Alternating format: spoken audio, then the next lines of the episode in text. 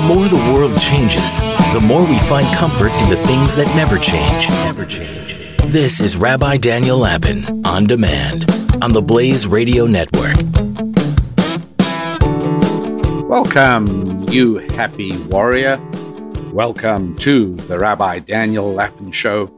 You heroic men going to work early every morning, regardless of whether you feel like it, disciplining yourself and improving yourself, watching over your spouse and children if you have them, and taking care of business, generating cash flow, and doing what your head tells you to do when your head tells you it must be done.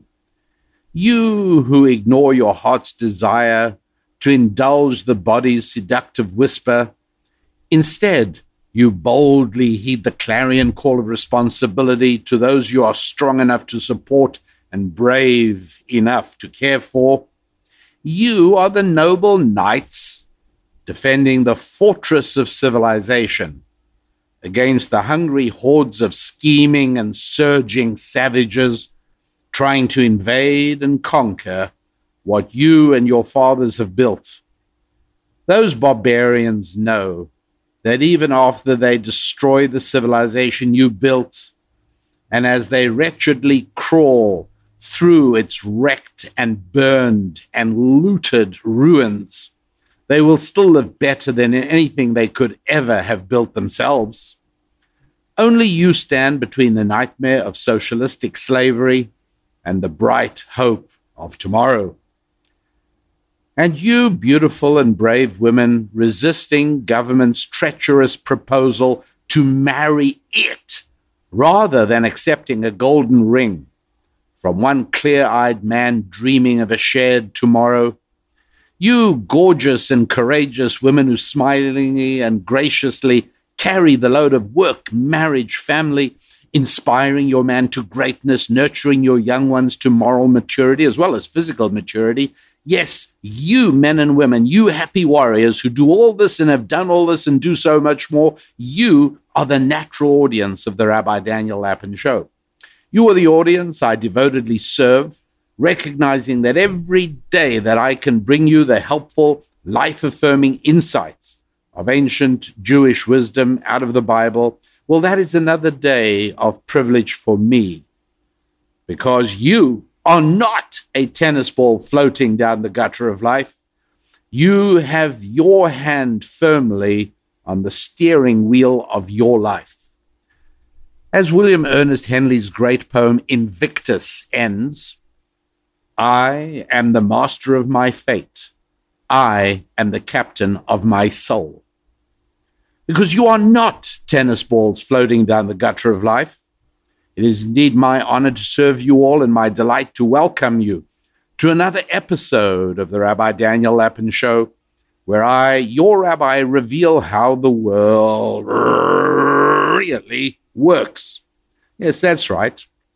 This is the only show in the entire digital universe that reveals how the world really works. This is the only show in the world which offers you calisthenics for the contemplative. And how about strenuous stretching for the soul? I'm going to stand beside you as you attempt speculative somersaults of the spirit. Yes, this is how the world really works. A sad fact. Truths are verified by time. It's sad because of limited human lifespan. So intergenerational contact, parents to children, grandparents to grandchildren, it's essential. Children who are not introduced to the culture of their parents, families, and society, they all end up as tragic orphans of time. Under these sad circumstances, each child becomes an adult excruciatingly isolated from all that went before, disconnected from his history, disconnected from all real knowledge, disconnected from a timeless vision that has sustained his people for generations. Above all, disconnected from the slowly accumulated wisdom of the ages. That is the dangerous and tragic fate of a frighteningly large proportion of today's teenagers in many countries, orphans of time. Thus, they become terrifyingly vulnerable to the lies, distortions, and propaganda promulgated by their elders for their own reasons. For instance, culturally connected young people who could add the life experience of their parents and their grandparents to their own far shorter set of life knowledge, well, they would never fall prey to the nonsensical notion that, say, skin color is destiny, or the equally puerile proposition that you can change your gender. Young people who get how the world really works would know that the deal offering you equality imposed by tyranny is not nearly as valuable as freedom with inequality.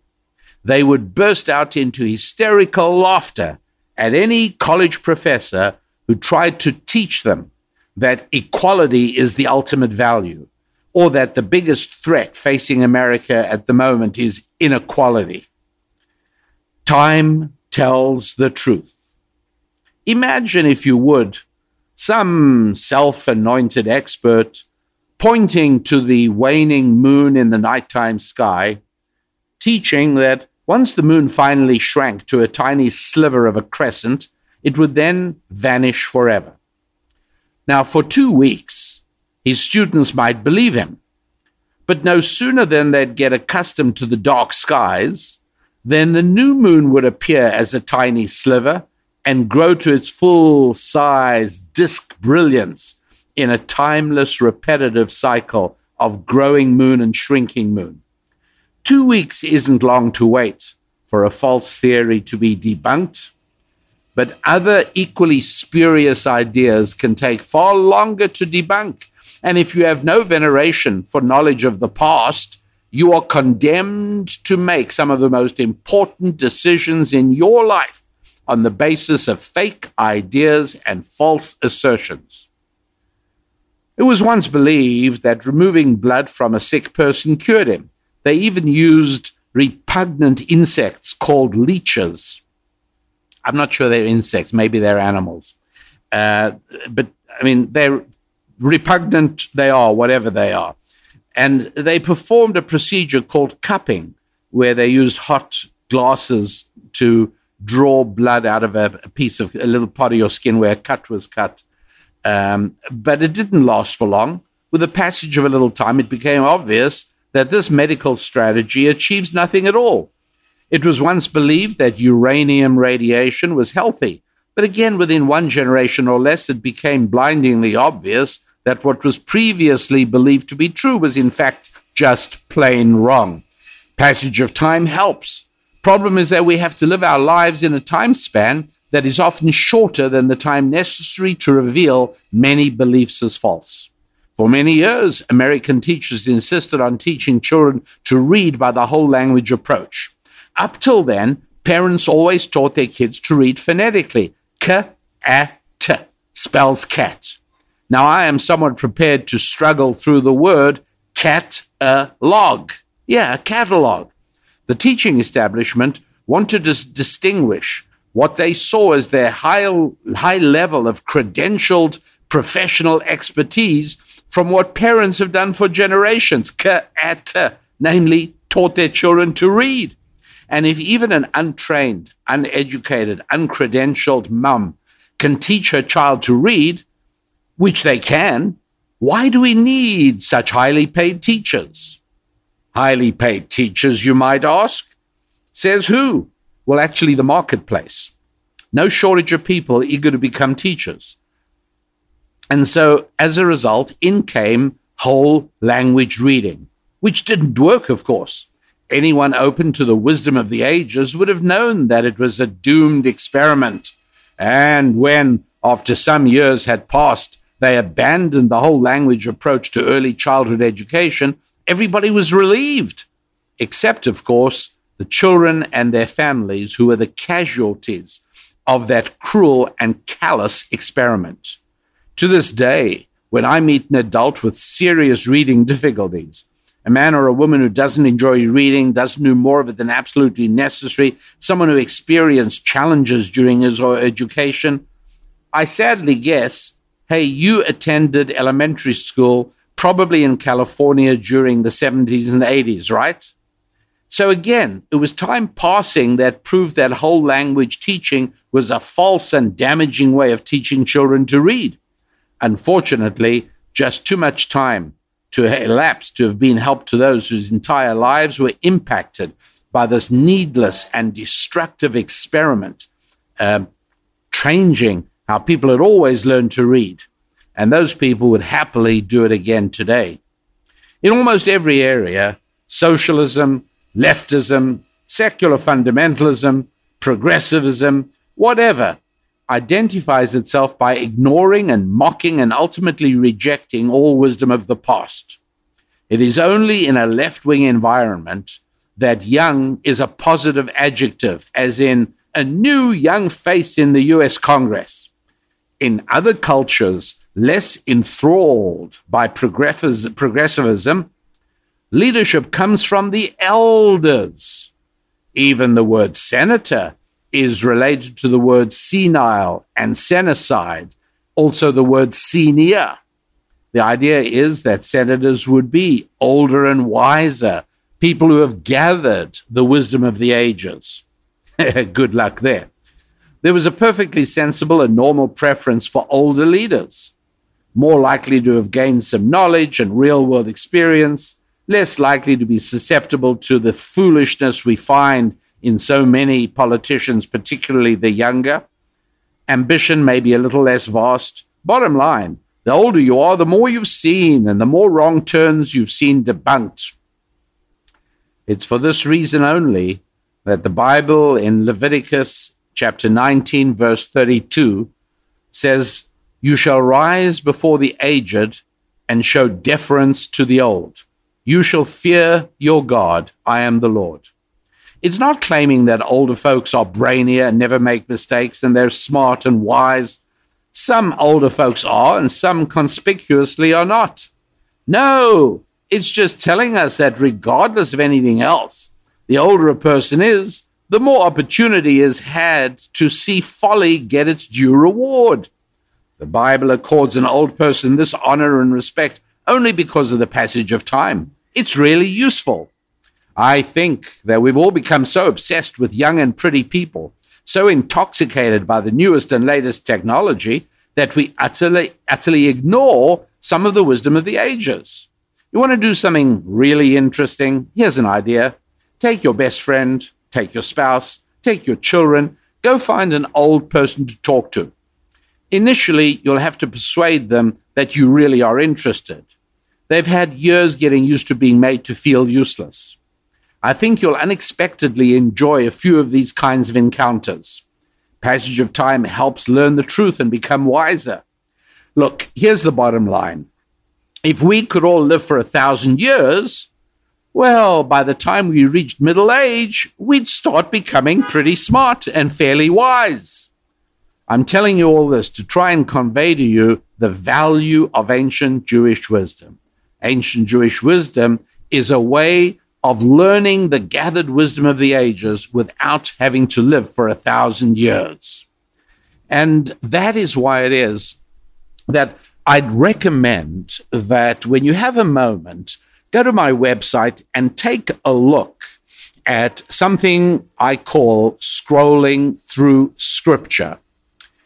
It's really the most profound thing that I have done. It's the most significant resource that I've made available. When I say profound and significant, that is because it's what I started doing when I began a synagogue in Southern California in the late 1970s.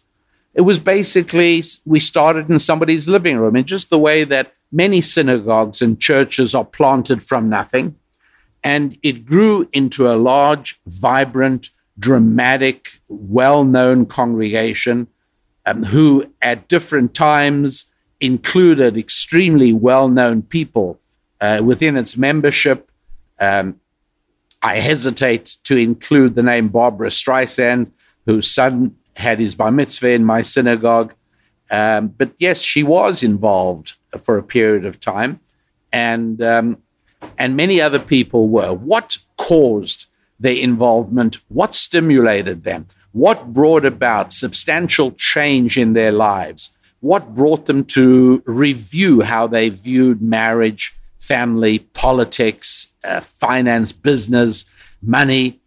It was nothing but a series of weekly classes where we went through scripture, starting with Genesis chapter 1, verse 1, and going through the text, showing it in the Hebrew original, in spite of the fact that nobody actually then was able to read the Hebrew language. It only came later that we taught that as well. But I realized that it was possible, even for people who don't read Hebrew at all, provided they are guided correctly, to see the ancient Jewish wisdom embedded within the letters and the words of the Lord's language. And I realized that this needed to be made available for a wider audience, and that the same that it accomplished in the lives of hundreds of young Jews in Southern California in the 70s and 80s, it was able to do for all people in all times. And hence, we've started a program, a learning program, a program that brings you ancient Jewish wisdom, not told to you, but in a way you can see yourself, jumping right off the pages of the chapters and verses. So whether or not you are a Bible enthusiast, whether or not you know any Hebrew, whether or not you even know that your life really does need a reset, that you have a way here of truly making tomorrow the first day of an entirely new part of what you're going to achieve and what you're going to accomplish as you move towards a deep and meaningful happiness, understanding how to have your hand on the steering wheel of your life. It's called Scrolling Through Scripture, and we've deliberately kept it at a lesson a week because we don't want you to go racing through it. We want you to take a lesson, enjoy it, savor it, watch it more than once at your own time and at your own pace. And then whenever you're ready, move on to lesson 2, as long as it's more than a week that you've devoted to it. And it's called Scrolling Through Scripture, as I've said, and you can find it at rabbidaniellapin.com. So head over there and take a look at it at rabbidaniellapin.com. Look at Scrolling Through Scripture and join me on truly one of the most exciting journeys I'm currently taking, that I walk along with hundreds of other people who are excited about this program, and I hope you too will be joining us soon.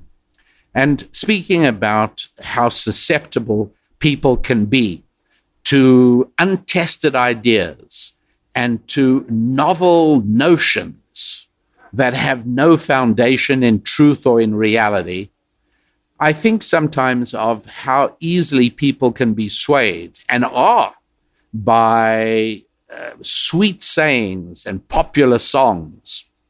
And there was one popular song in particular that I wanted to bring to your attention. Well, because it came to my attention at the present time. It played a role. In a sense, this piece of music bracketed the 4 years of the Donald Trump presidency. It was the music to which Donald Trump began his presidency, and it was the music with which he ended it. And I decided for the first time to take another look at the words, and I did. And I think you might find the significance of those words, well, as interesting as I did. So, yes, my friends, I do plan on critiquing the beautiful song, I Did It My Way. It It was a song that was written by Paul Anka in 1968 and then made famous, incredibly famous, by Frank Sinatra a year later in 1969. And the song is very evocative. It powerfully resonates, particularly with men. And I felt that in order for me to critique Paul Anka's work, I have to confess something which I absolutely recognize, and that is that the critic is never as good as the creator. I mean, I accept that. The critic is never as good as the creator.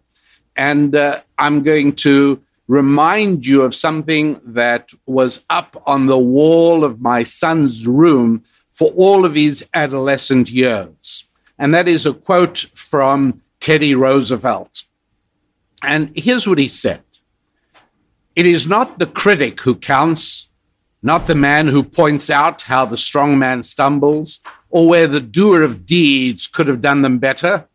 The credit belongs to the man who is actually in the arena, whose face is marred by dust and sweat and blood, who strives valiantly, who errs and who comes short again and again because there is no effort without error and without shortcoming, but who does actually strive to do the deeds, who knows great enthusiasms, the great devotions, who spends himself in a worthy cause, who at the best knows in the end the triumph of high achievement, and who at the worst, if he fails, at least fails while daring greatly, so that his place shall never be with those cold and timid souls who neither know victory nor defeat."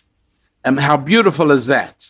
And so, as you can imagine, it is with considerable trepidation that I now embark on a critique of the Paul Anka song, I Did It My Way. Now, why am I going to critique it? I'm going to critique it because I don't believe that we fully appreciate today the extent to which song and music shapes a people's culture. Song and music goes back a very long time. In fact, if we go all the way back to the book of Genesis, chapter 4, verse 21, we encounter a guy called Yuval, often called Jubal, whose occupation in life was making musical instruments and teaching people how to play music.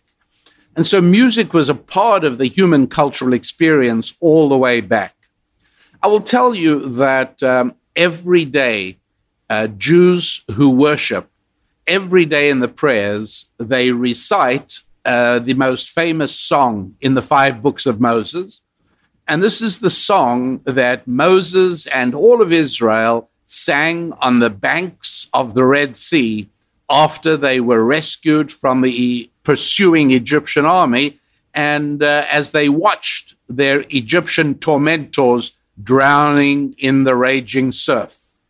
And that song starts off, it's Exodus chapter 15, verse 1, and it starts off, and then sang Moses and the children of Israel.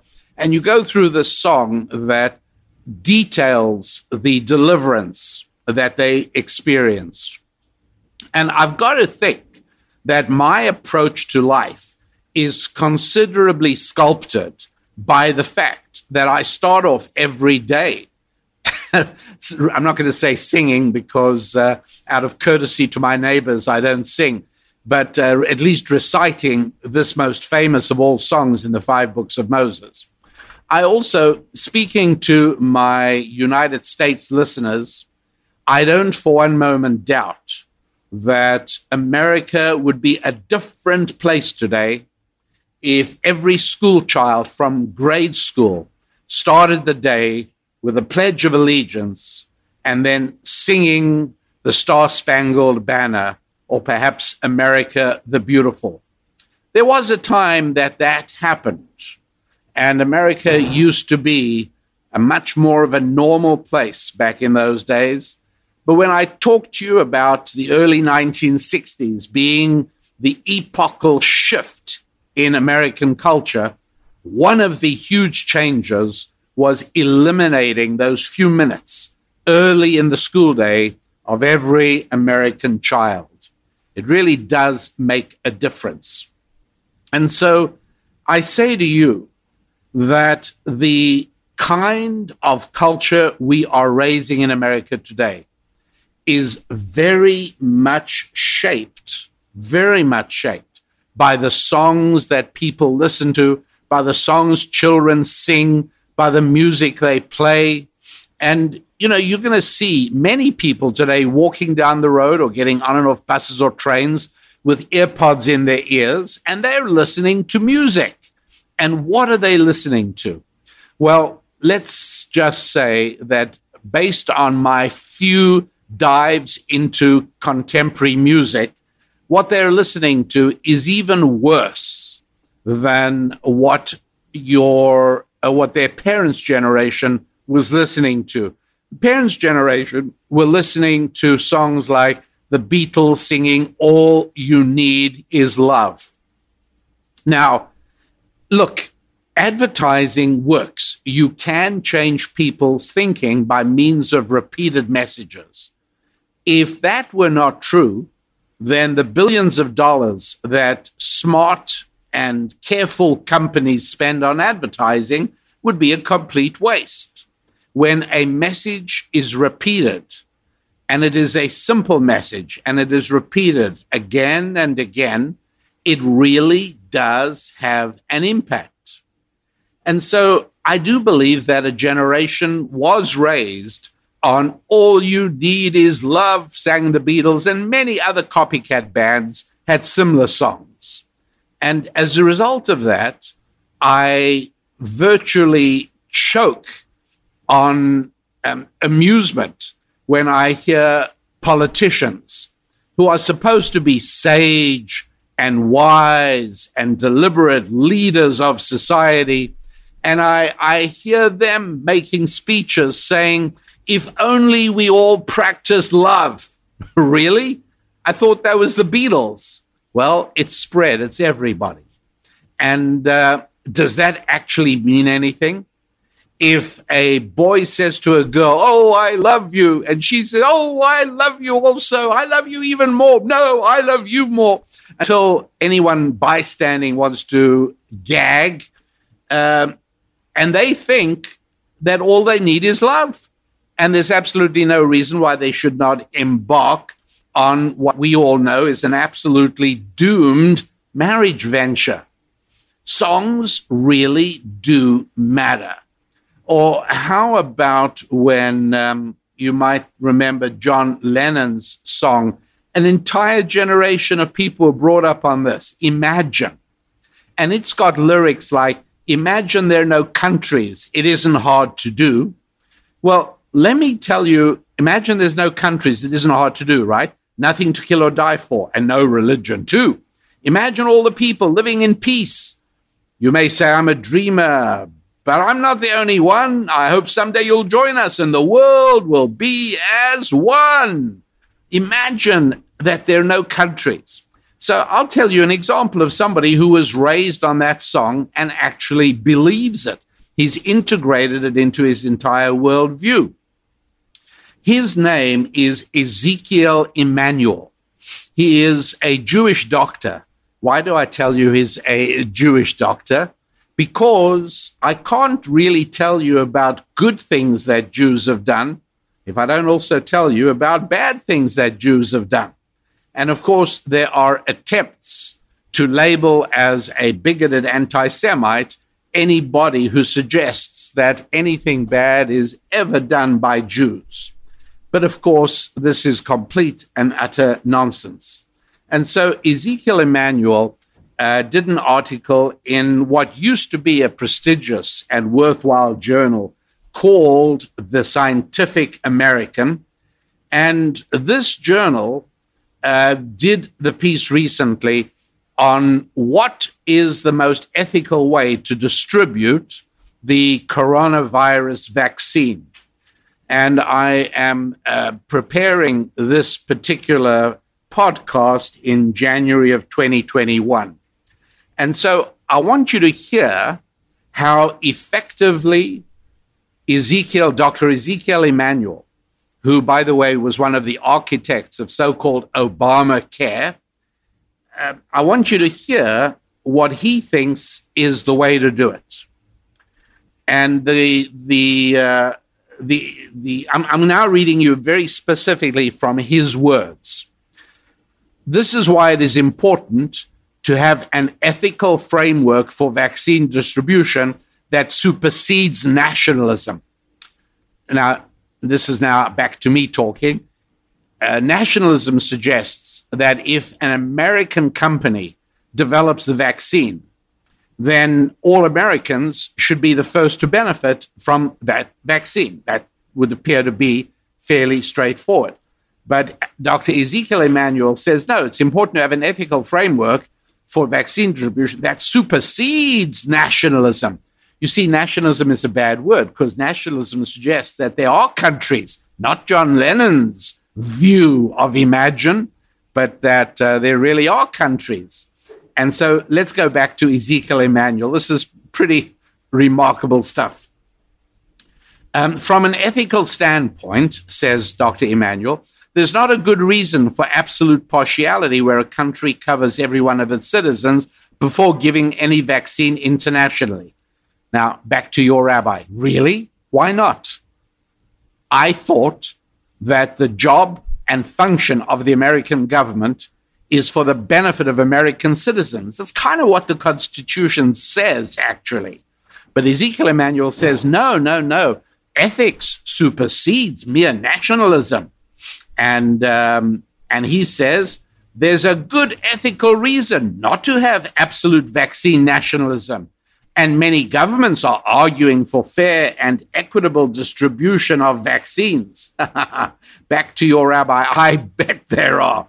I bet there are many governments, the same governments who are insisting on increased handouts from the United Nations and governments that are insisting on more foreign aid from the United States of America.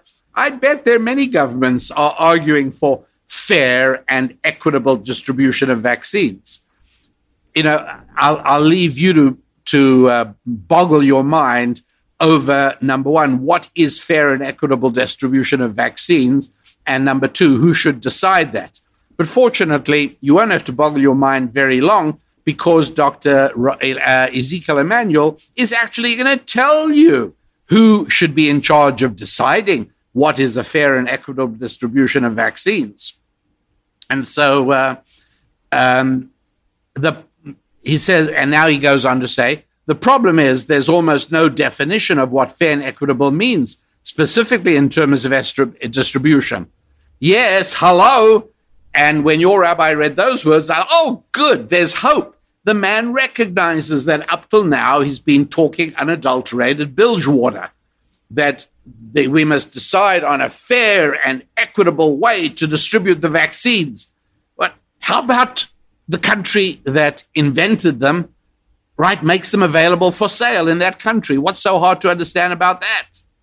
But Dr. Ezekiel Emanuel continues in the Scientific American, and now he's talking about himself and some other people, and this is so breathtaking that I strongly recommend that since we are concerned with public health here, your rabbi recommends you take a good deep breath of oxygen right now, because you are going to be breathless for a few moments after you hear what Dr. Ezekiel Emanuel writes in the Scientific American.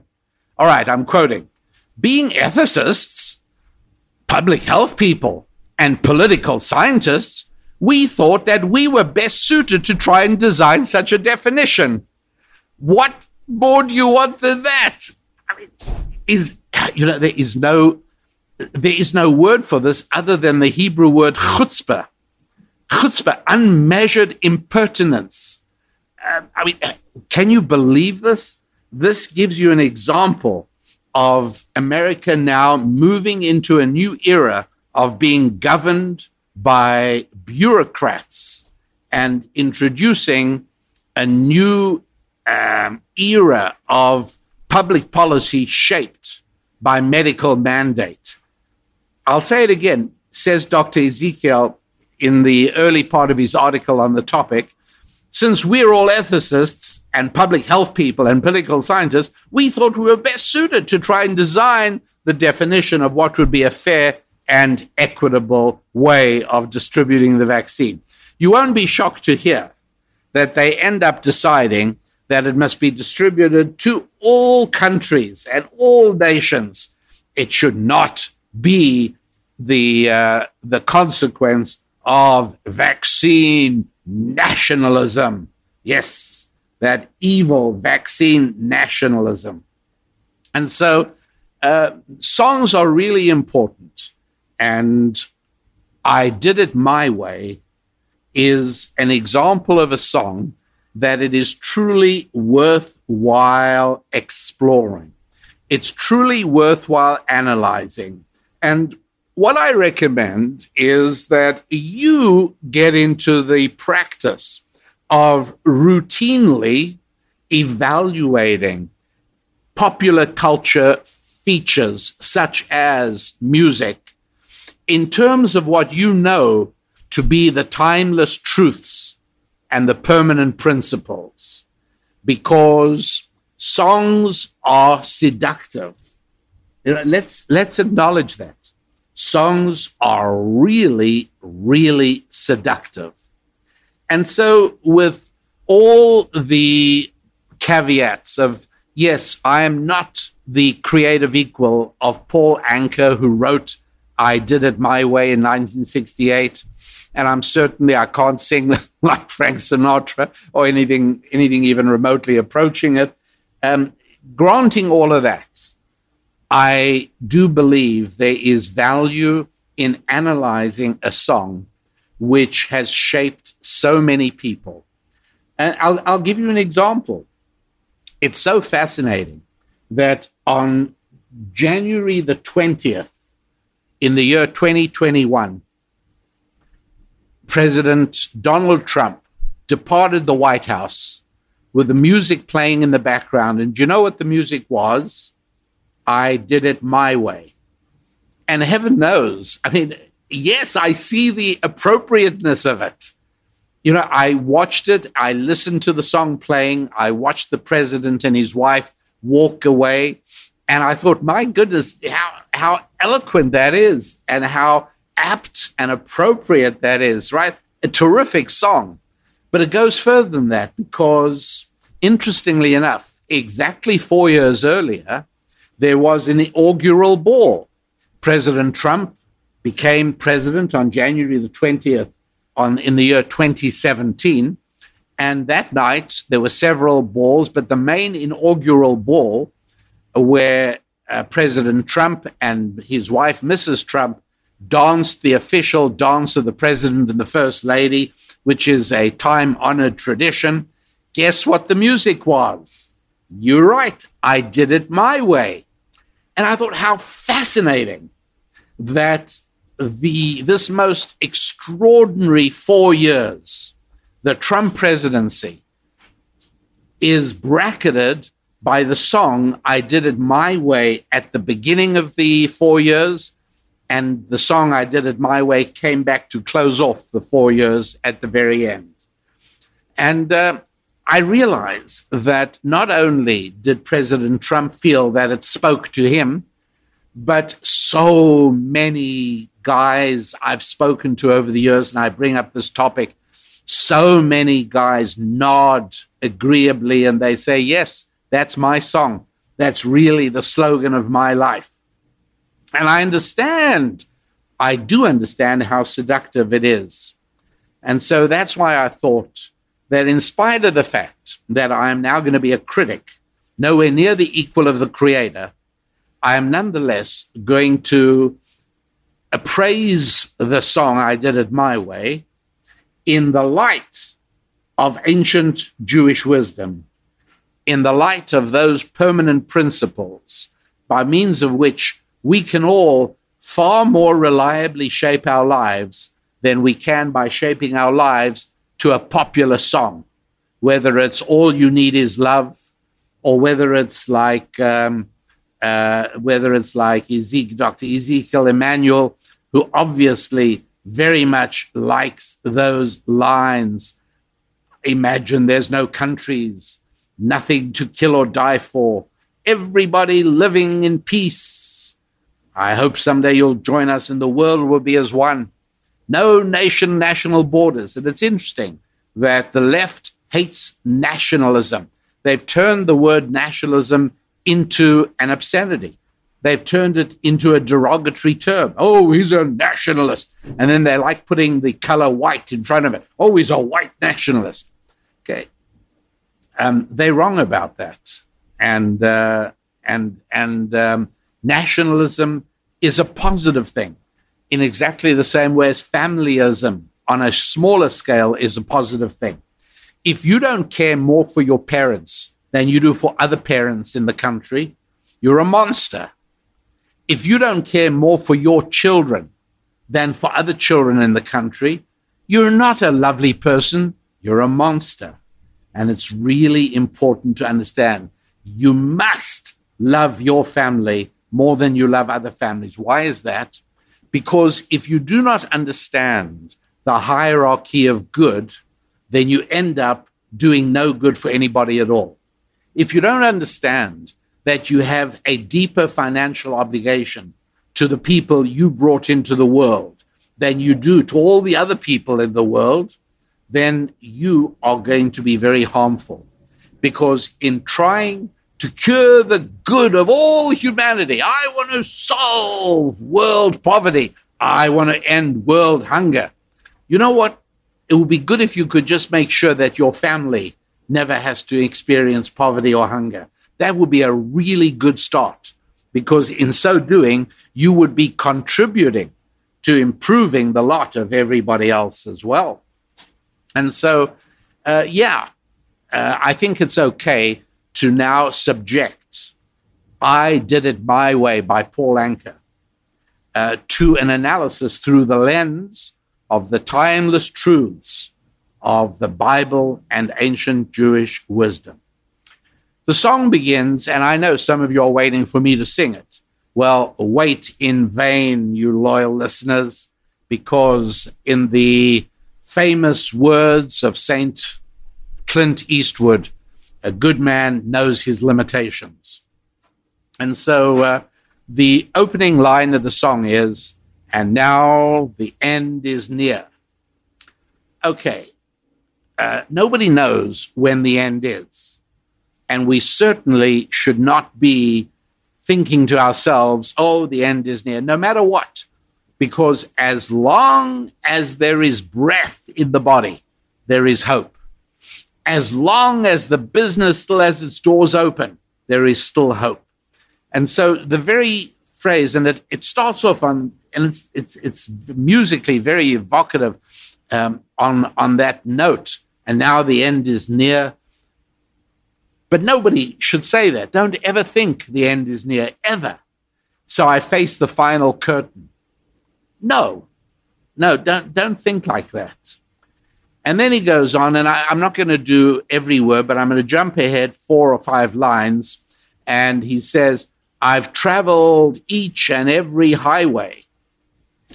All right, well, one of the reasons that I emphasize how important it is to make sure that you educate your children, sons in particular, and those of you who are regular listeners to the show will know that I've in the past addressed the monumental differences that exist between raising great boys and raising great girls, making sure that your daughters grow up to be successful young women and your sons grow up to be successful young men. There are very different challenges, and many of the challenges are more severe when it comes to your boys. And that's why I've spoken in the past. One of the most popular podcasts I did a while back was a podcast in which I focused on the work you should be doing in raising your boy between the ages of 13 and 23. And the emphasis there is very much on not making mistakes, not going down wrong paths, because going down wrong paths, I know what people in California often say to them, well, it was a learning experience, as if there was no problem with it. Going down a wrong path consumes time and energy, and it leaves you scarred. You are doing your son a huge favor if you make sure he does not go down any wrong paths. And so the person who's singing, I Did It My Way, he sings, I've traveled each and every highway. I don't want my son to travel each and every highway. There are many highways that have danger signs clearly marked on them. There are many signs on dangerous highways that show where accidents have occurred there. There are many highways in life that should not be traveled. And so I look at that line, I've traveled each and every highway, and I say, yeah, thank you, but no thank you. Don't travel each and every highway. And then, of course, it goes, I did it my way. Now, this is where it gets very interesting, because it sounds so appealing and it sounds so intrinsically American, doesn't it? I did it my way. Isn't that terrific? Right? I'm beholden to nobody and I'm independent. I'm so different. This is part of American exceptionalism. It's so different from being the European or being anyone anywhere else, because we don't march in lockstep. We are Americans. We do it our way. But here is the problem. You see, the book of Judges, and take a look at this, by the way. You might want to make a note of it. It's Judges chapter 17, verse 6. And here's what it sounds like in the Hebrew. Ba'amim ha'hem ein melech b'Yisrael ish hayashar be'einav ya'aseh. And here's what it means. In those days, there was no king in Israel, meaning there was no system of effective government. And the verse finishes, each man did that which was yashar. The best translation I'm going to give for yashar is right. And so it translates, there was no effective system of government in Israel, Judges 17:6. Each man did that which was right in his eyes. Do you hear? That's another way of saying each man did it his way, right? This guy in Judges could have sung, I did it my way. And obviously now really bad things are going to happen in Judges.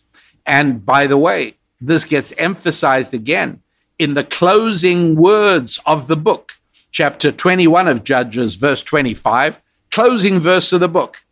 By Amimahem, it's repeated, these baleful and sinister-sounding words. In those days, there was no effective government in Israel. Each man did that which was right in his own eyes. You see, my friends, you cannot have a society if everyone does that which was right in his own eyes. I am sure in your family, you have family meetings in which you discuss what family values are, what your family's values are. And you do that specifically because you are trying to inculcate a culture in your family where nobody in your family does that which was right in his own eyes. We all do right according to an objective reality. And just so as you know that that really exists, I'm going to refer you to the book of Kings. And this is the first book of Kings, chapter 15, verse 5. Asher asad David et hayashar be'enei Adoshem. For David had done that which was right in the eyes of God. Do you hear the difference? It's not each man did that which was right in his own eyes. That's terrible. King David did that which was right in the eyes of the Lord. Or how about the second book of Kings, chapter 18, verse 3? And here we're talking about King Hezekiah. And it says, Vayas hayashar b'enei Hashem. And Hezekiah did that which was right in the eyes of the Lord, just as his father David had done. There's a big difference, isn't there? Doing that which is right in your eyes and doing that which is right in the eyes of God. What do you want your children to be doing? What do you want to be doing yourself? And so to glorify the song, I Did It My Way, is incredibly self-destructive. And you really want to make sure that neither you nor your son, nor your brothers, nor your friends run their lives on the basis of John Lennon's Imagine or the Beatles' All You Need Is Love, and Paul Anka's I Did It My Way. And then it continues. And by the way, there's some very nice things in the song as well. Yes, there were times, I'm sure you know, when I bit off more than I could chew. Yeah, don't we all do that?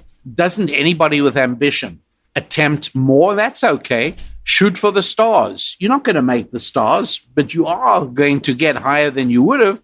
And so, let me tell you, a lie that is all lie is not that dangerous, because most of us can see through things that are all lies.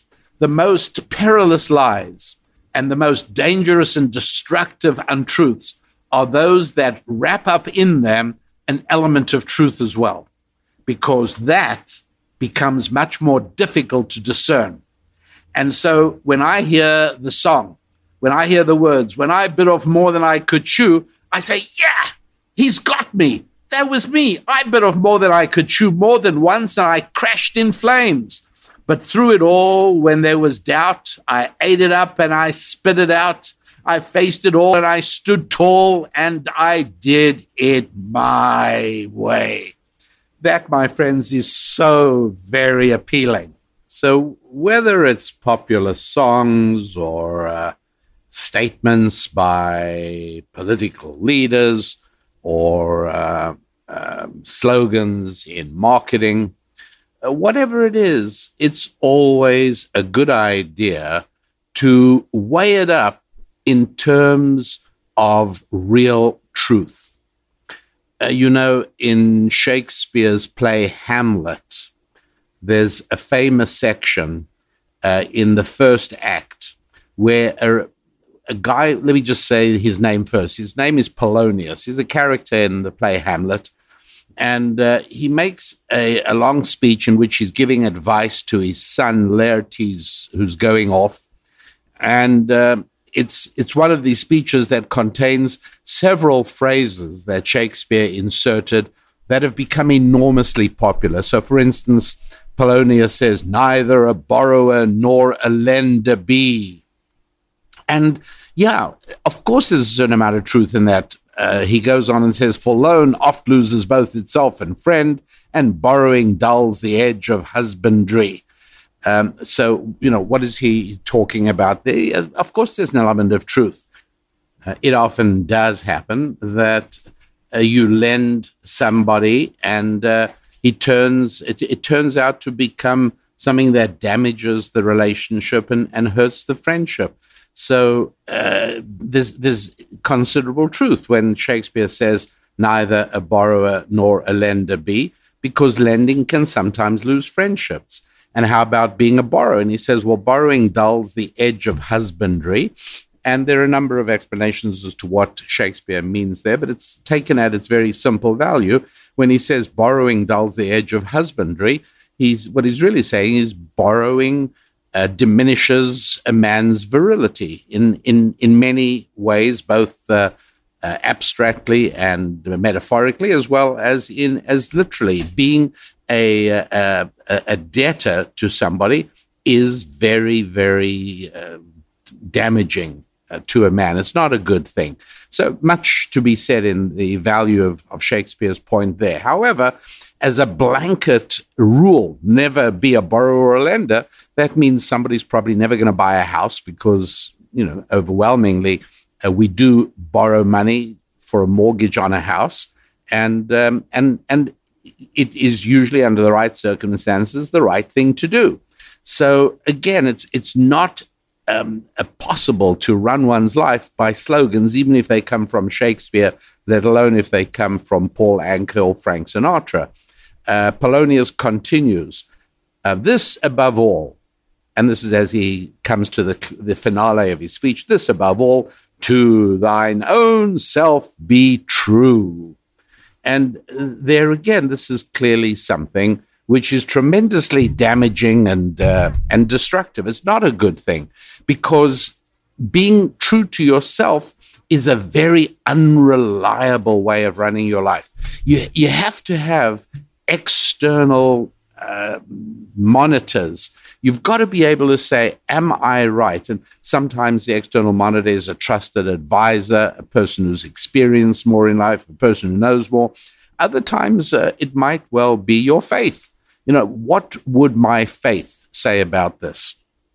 What does the Bible say? In other words, to say to thine own self be true is just very destructive, because there's not a single one of us whose conscience is not elastic enough in order to justify whatever we do. And on some level, in some way or another, I'm sorry to say, it's something that each and every one of us does. We weigh up something and then we say, well, I'm sure I'm right about this. To thine own self be true. Well, I guess you're being true to yourself.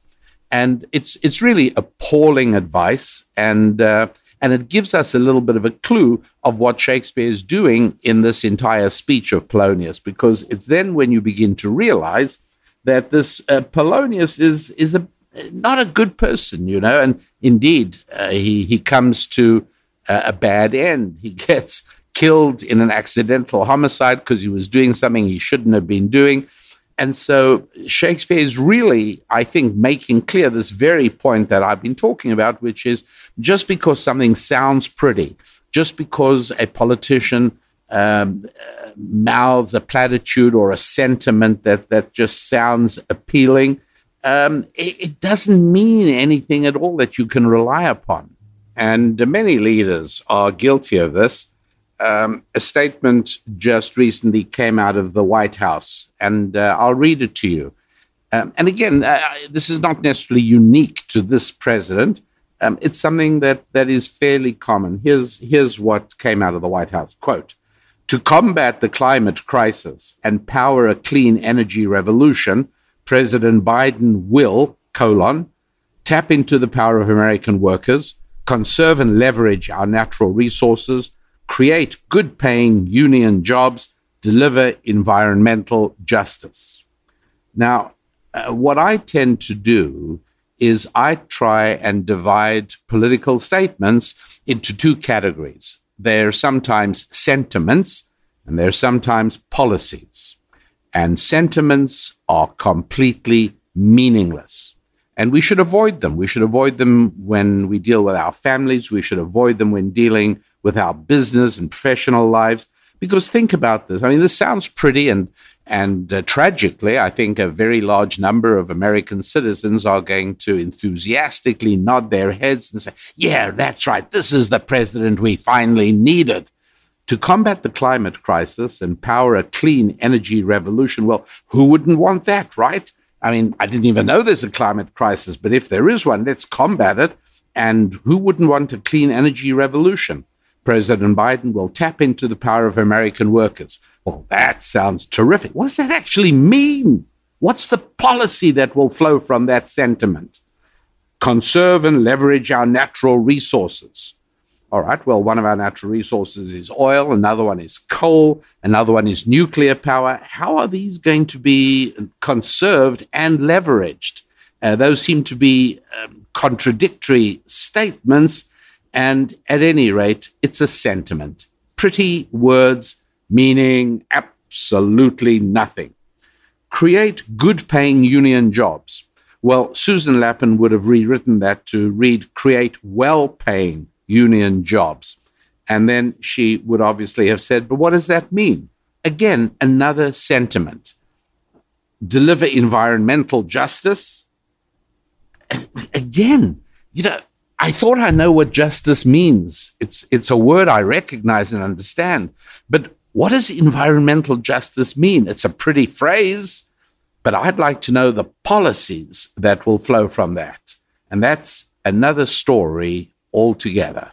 So if there's a single lesson that summarizes what I've been trying to share with you during the last 59 minutes as I begin to bring the show in for a landing, it is that it's so powerful to begin to recognize that we ourselves are not always completely reliable. And this is because we are, in essence, divided. We are two entities. We are body and soul, if you like. We are horse and rider. We are the intellect and the rest of us. And it is so easy for people who have no access to this fundamental truth, which you can get from ancient Jewish wisdom, and you can get it from scripture, and you can get it from your grandparents maybe, or your parents, or your great-grandparents, or the old man who lives down the road. There are people who get this, and getting it early in life is much better than getting it late in life. Do you remember that very exciting podcast I did a while back in which I discussed the years from 13 to 23, those 10 years in the life of a young person? And I said that if you allow me to watch what a young boy or man does from the day he turns 13 to the day he turns 23, you give me insight into those 10 years, I will paint for you a pretty accurate picture of the rest of his life. And that's a startling thought, because we all like to think that, you know what, you can always make a fresh start, make a mistake yesterday, start again today, but it's not the same as making no mistakes or making fewer mistakes. And today in the world, whether it's in North America or in any of the other countries in which so many of you are listening, and I've received so many terrific notes and comments lately. Guam, got somebody listening in Guam, and here's an interesting one. I just met somebody who's been a long-time listener of this show, and to my enormous pleasure, he informed me where he was listening from, and he said he was pretty sure that I do not yet have a pin in my map to represent the location he listens from. Well, he was right, but he's not right anymore, because now there is a pin. He's listening from Prince Wales Island. Now, if you don't know where Prince Wales Island is, you should be ashamed of yourself. It lies off the coast of Alaska. And if you go to Ketchikan, Alaska, a fascinating town, and you travel about 100 miles or so west out towards the setting sun, you'll come to Prince Wales Island. And there, my new friend, well, my old friend in a way, is listening. And I appreciated meeting him very much indeed. And so it doesn't matter wherever you're listening, wherever you're living. One of the problems today is that people, particularly younger people, are frighteningly susceptible to ideas that are not rooted in reality and facts that are without foundation. And so the trouble is that means that one tends to do it your way. You tend to think that I'm right. This is my view and I'm right. I'm entitled to my view. Yes, of course you are, but that doesn't mean you're right. And it's an enormous advantage in life to understand that each of us is made up of these two parts. And there's one part of us that really wants to believe what we want to believe. And the other part rides herd on that. The other part brandishes the reins and says, whoa, hold it there. How do you know that that is true? What makes you so sure that your conviction on this is well-founded? And so developing your own North Star, developing your own compass, finding something that allows you to test your suppositions against reality and truth is incredibly valuable. This is a role, of course, that we are all intended to play for our own children. We're expected to play it for anybody we mentor. But it's not always easy today, particularly for people raised on popular entertainment, to recognize the value of that. And so that is what I've tried my best to bring across to you during this show that I think of as really one of the truly important ones in my mind. So I hope that you've enjoyed it, and that I also hope that you will be lavish in your spreading of it, because I think that can only do good. The more, particularly young people, who at least become open to the idea of, wait a second, maybe the way I do it, my way, hey, maybe that isn't the best way. And particularly people who are still young enough to lay out the course of the important years of 13 to 23. These are really important years, so important, by the way, that I would never recommend wasting any of them at a college or a university. You're an 18-year-old, you finished high school, you're now thinking, or you're about to finish high school, you're thinking of going to college or university. Here is what, if you were to ask me, here's what I would tell you to seriously consider. What I'd seriously recommend is that you find a job. That's right. You're 18 years old, you've finished high school, you've done well, maybe you haven't done well, doesn't matter. It's all irrelevant, because now you get a job, and get the best job you can. Not necessarily the job you'd enjoy doing. Yes, I know that you'd like to become a park ranger in Yellowstone. I get that. But don't do that for now. It's going to take, you're going to waste several years even trying to get that position.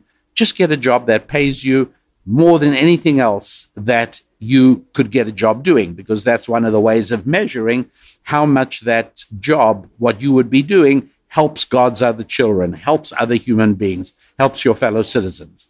And just do that for a few years. And then, if you still want to go to university, wonderful, go.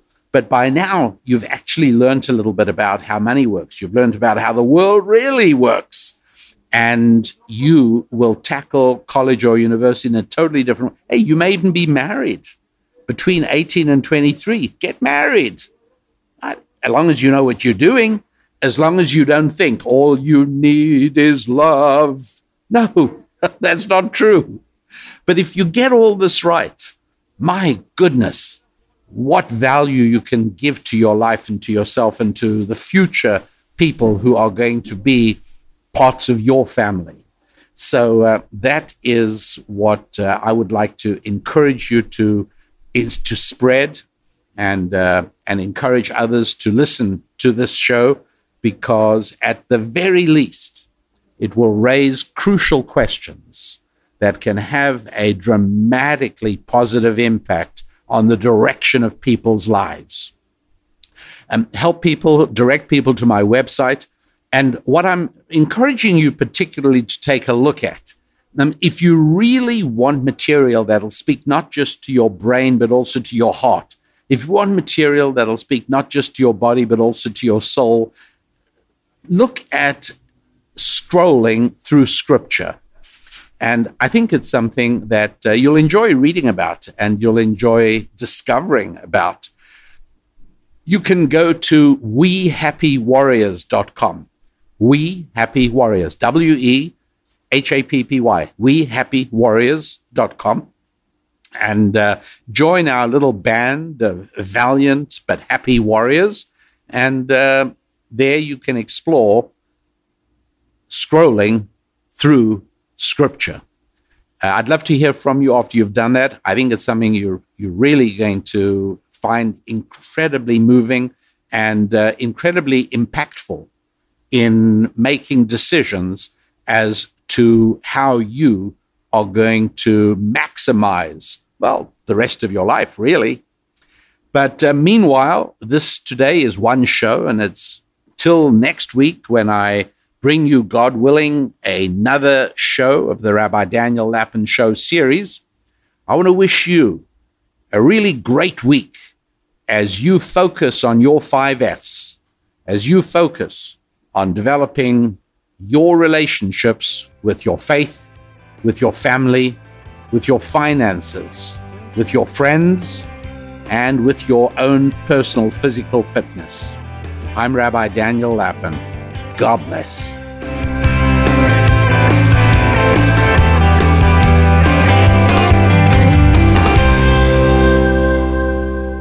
Spilling ancient solutions to modern problems in areas of family, faith, friendship, and finance.